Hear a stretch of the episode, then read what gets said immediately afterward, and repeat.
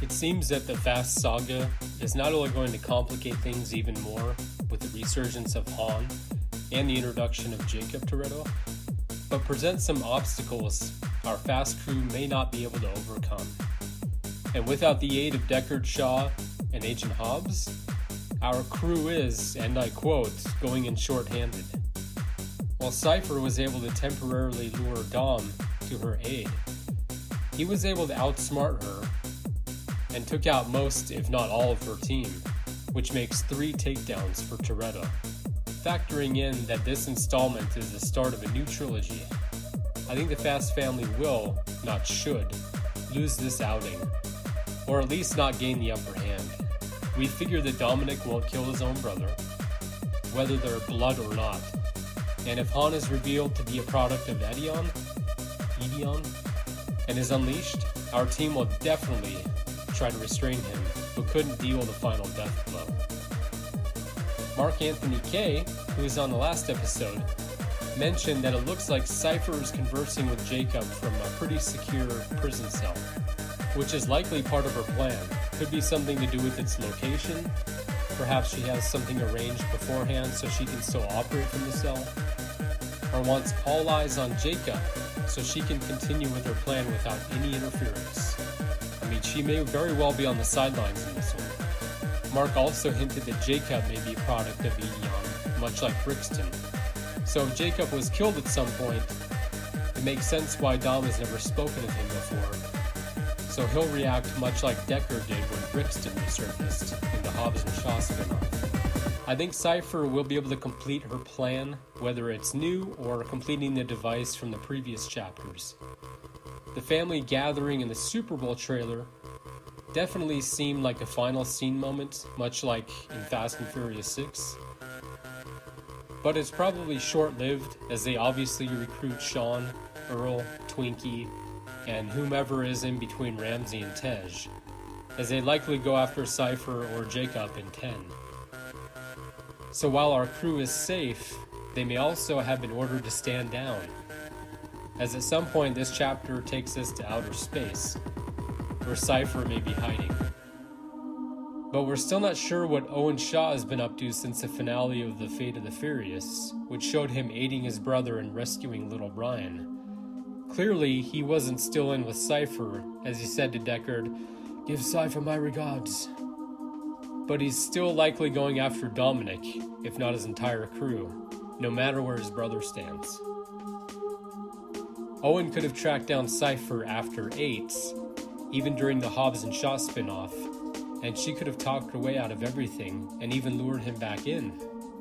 Something has to set up 10 and possibly 11. I'm thinking a direct sequel in which our fast crew goes to war with each other as Han targets Deckard and whomever is defending him, which could also be part of Cipher's plan.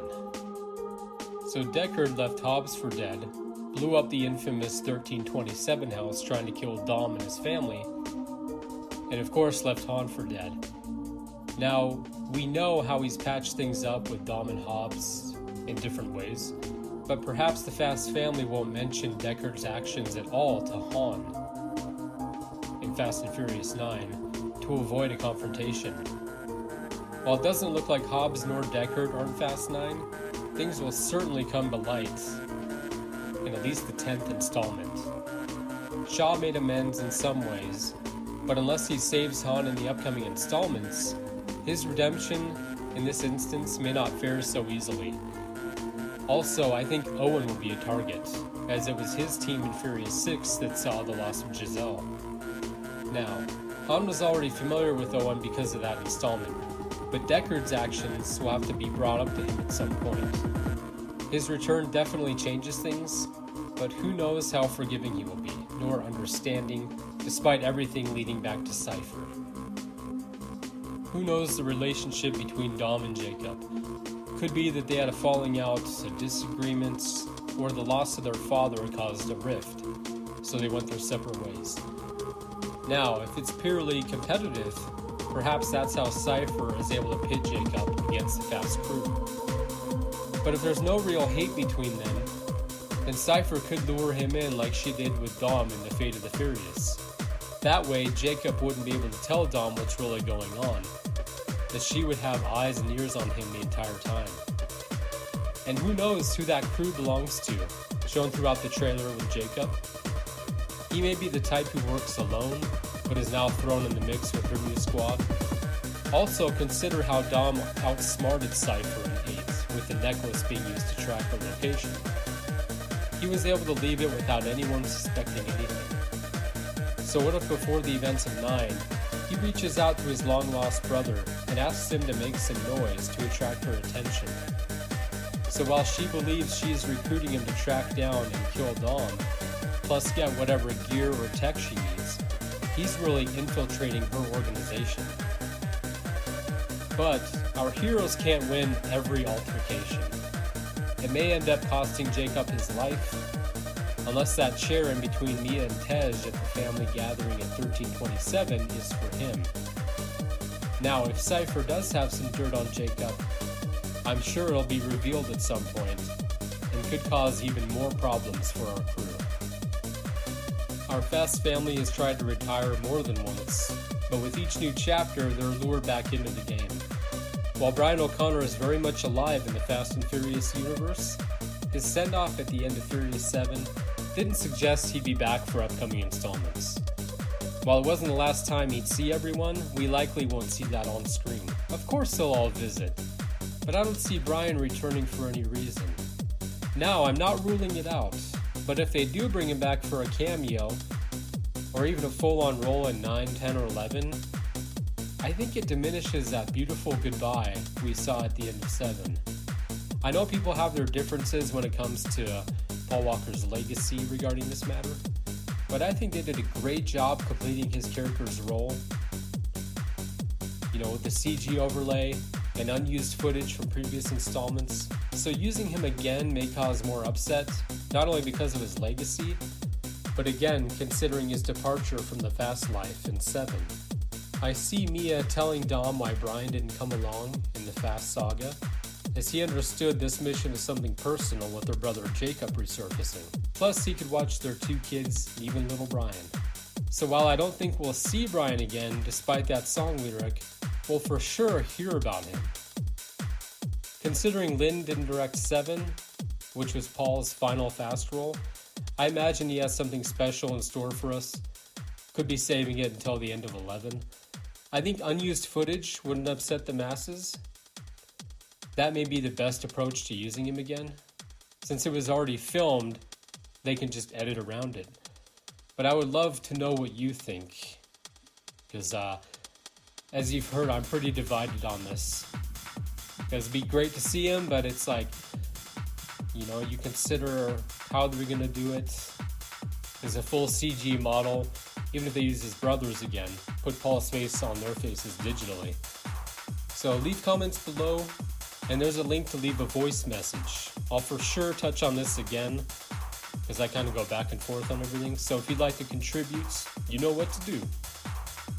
It was bad enough we didn't even get a glimpse of the race between Dominic Toretto and the new DK Sean Boswell. But I understand that was a timing decision. Furious 7 was packed with a lot of different action and set pieces and had to keep moving. While it was great to see Sean again, a lot of us were disappointed he was only in that one scene right after their off screen race. But they made do with what time they had to work with, as he had other commitments, which is why we didn't see him in any of the Fate of the Furious. But after looking at this scene closer, there are some big continuity issues I would call mistakes. I know they had to cleverly sync up some things like items, but it doesn't hit the mark. Firstly, the scene begins right after the race, as Sean mentions the outcome. Therefore, Dom wouldn't have mentioned Deckard or that Han was killed intentionally. Sean would have grown furious after learning that, something that would have worked better. Because from Sean's point of view, that silver bullet came out of nowhere and collided with Han's car, an accident in his eyes. Unless, while they were racing, Dom yelled, Hey, Han was targeted by someone called Deckard, it was no accident, which I highly doubt. So when we hear Sean say, When you find the guy who killed Han, it doesn't match up. A simple few lines of dialogue could have patched that up. Second has to do with Sean giving Dom the items he retrieved from the crash site. Now, while it's possible he went back later to get the items, it doesn't seem likely the necklace and photo of Giselle would have been left there, even if the items were scattered. You think the police or CSI would have gathered those. But again, I understand they did this to get the necklace back to Dom. And while it's not the worst of these, there are ways around it.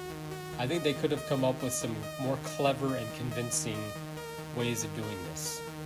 I wonder what Justin Lin thought of the scene, if he felt it served its purpose or left some loose ends.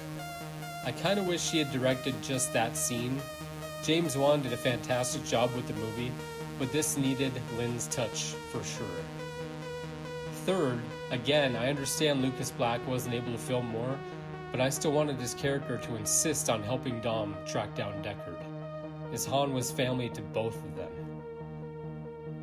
Him asking, when you find the guy who killed Han, what are you gonna do? A good line, but not fitting for Boswell. And since Lucas couldn't actually commit to more scenes, instead have Dom request he stay put, keep a lookout for Shaw. He could send Sean info like pictures and known associates.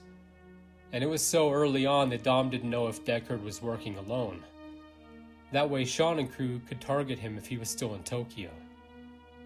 Even though Sean was to stay in Tokyo with his dad, the reality of Han's death would have overshadowed any responsibilities.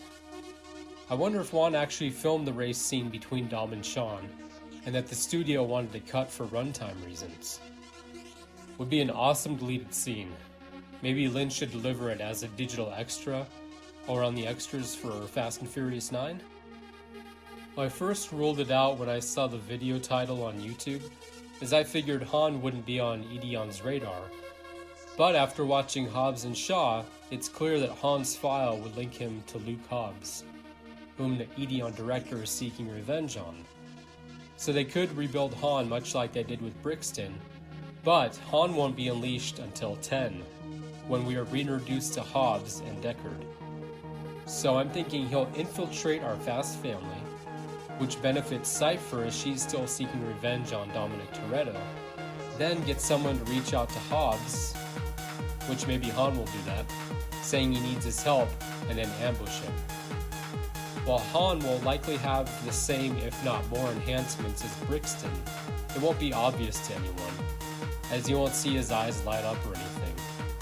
He'll likely wipe his memory, so when Dom asks how he survived the crash and explosion, he'll just say something like, I don't know, I just remember waking up in a hospital bed, which Eteon staged after they rebuilt him.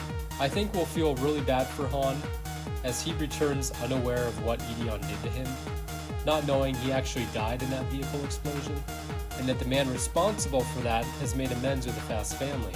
But the real heartbreaker or more sadness comes into play when Eteon activates him to their advantage, at which he takes on our crew.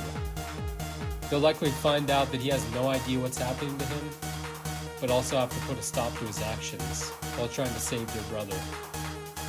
Tokyo Drift, the first spin-off, actually bridged the future of the franchise with that cameo from Dominic Toretto at the end. Something that set up not only future installments, but a very bankable franchise that has gone to a whole nother level time and time again.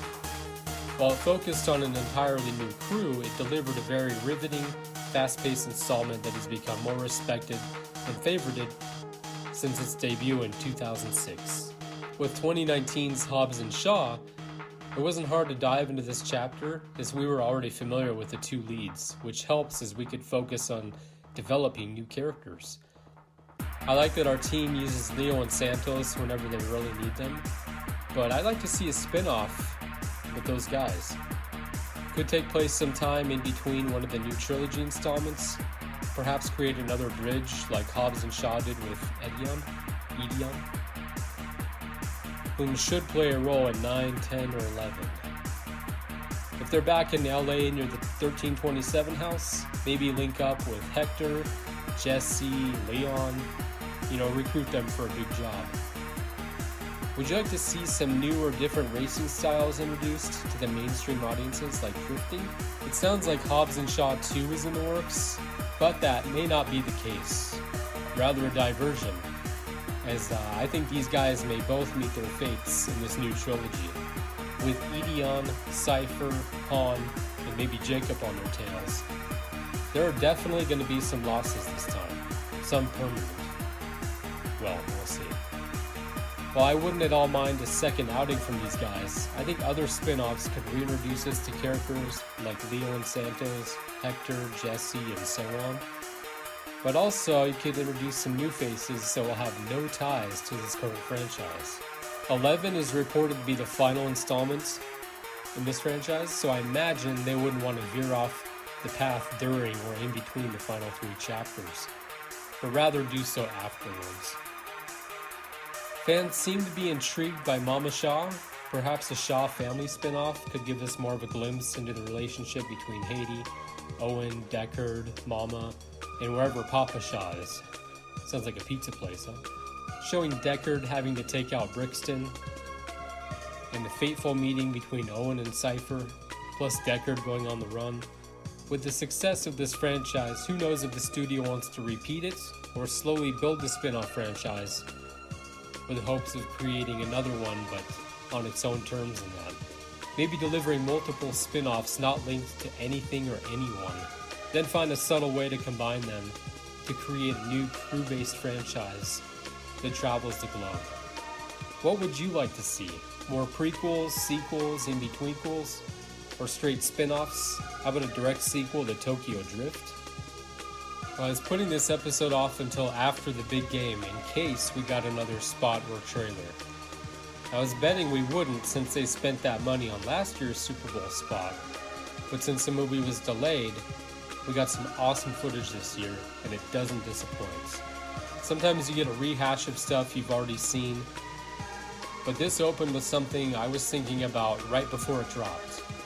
I was going to talk about the future of the infamous 1327 house, which was blown up by Deckard in Furious 7. The first trailer for Fast 9 showed Dom and Letty living outside the city life, likely retired for the meantime. But we get a glimpse of what looks like the ending of the movie. Now, I watched the scene again and again to see who all was at the family table. We see Han and Sean hug. Then at the table we see Ramsey, Tej, Roman, Mia, of course Dom, Letty, and their little Brian. And did you catch Twinkie? He was sitting on Sean's side along with Earl, who was in the first trailer with Sean, helping the guys at a rocket car. So it's pretty sweet they're all together. But I didn't recognize the guy sitting next to Tej on his right. And we see where Dom and Letty are sitting, but notice the empty seat next to Mia. At first, I was thinking maybe Brian is going to be there, and that they would incorporate a full CG model of him. But to honor Paul's legacy, maybe we'd see him enter from nearby as the camera zooms out from a distant wide shot. So we know it's him, but we leave it at that. Have one of his brothers perform the walk and sit down next to Mia. But just something short and sweet like that. However, I don't think that'll be the case since Mia is without her kids. So I'm sticking to my original idea of having Brian stay at home with the kids, including little Brian, which fits the story as Mia and Dom are facing their brother, who he has never met. But who do you think that seat is for? And while it's a heartwarming image, I think things will get dark and furious in Chapter 10. Now I wonder if that seat is for Jacob? Maybe Deckard will cameo at the end? Picture this. He sits down, and there's some definite awkward silence and looks at the table, as no one wants Han to learn this is the guy who tried to kill him, amongst others. Han and him raise their beers to acknowledge one another, and with Dom and Letty looking at each other in discomfort, then Mia locks eyes with Dom, shaking her head no. It's nice to see the house being rebuilt, but since this is the first entry of another trilogy, how much time will our crew spend there? Although honor and agreement would keep some people away after a loss, I don't think we've seen the last of the former DK Takashi. Losing the race at the end would only infuriate him more, and leaving temporarily would enable him to rebuild his crew and return with a vengeance. With Han resurfacing in the Fast Saga, they could keep his return a secret, as Takashi left him for dead after the collision in Tokyo Drift, and likely assumed he was a goner. But that leaves Sean wide open for a surprise attack, and with the backing of and crew, it could be an all out war that spans the globe. Considering what little we know about Takashi, he and Han could be related for all we know, amongst other connections in the Fast universe. I would like to see a direct sequel to Tokyo Drift once they're done with this new trilogy starting with Fast 9. How about the Fast and the Furious Tokyo Drifters? No matter when or where, I'd like to see Furious Takashi resurface.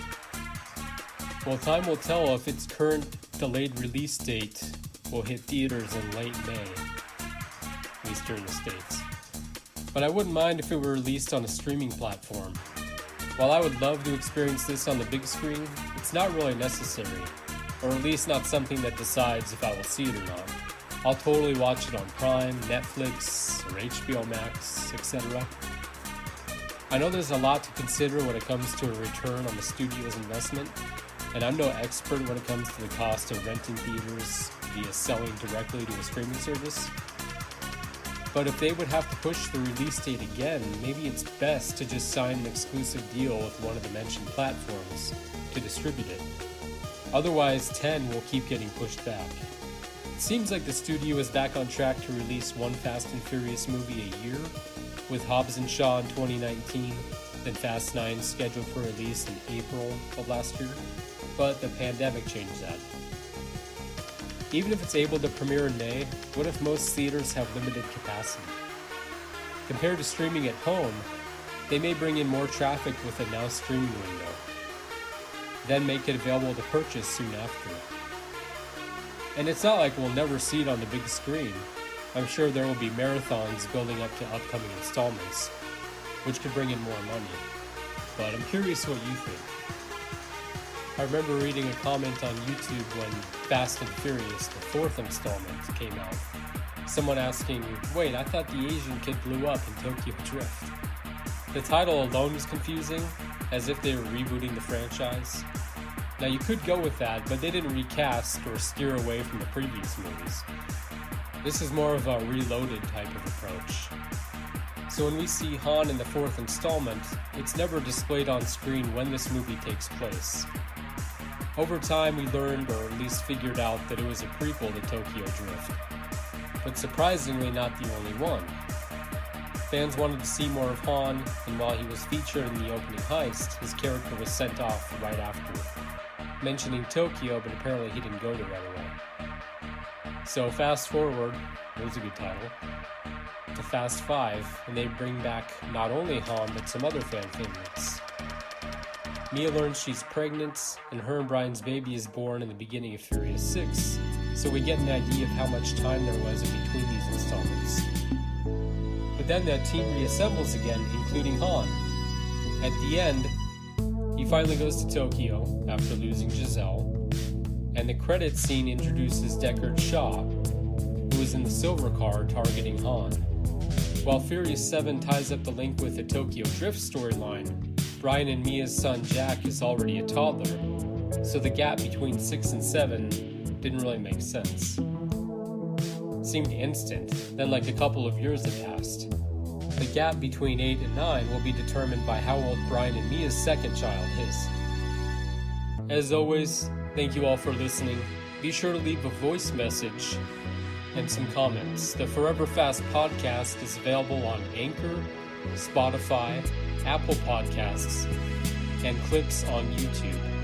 If you'd like to sponsor an episode, leave a voice message with your info or comments, and I'll send you my contact info.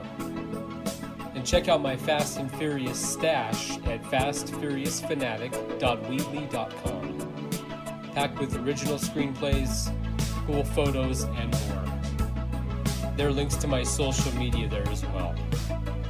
We'll see you next time ride or die.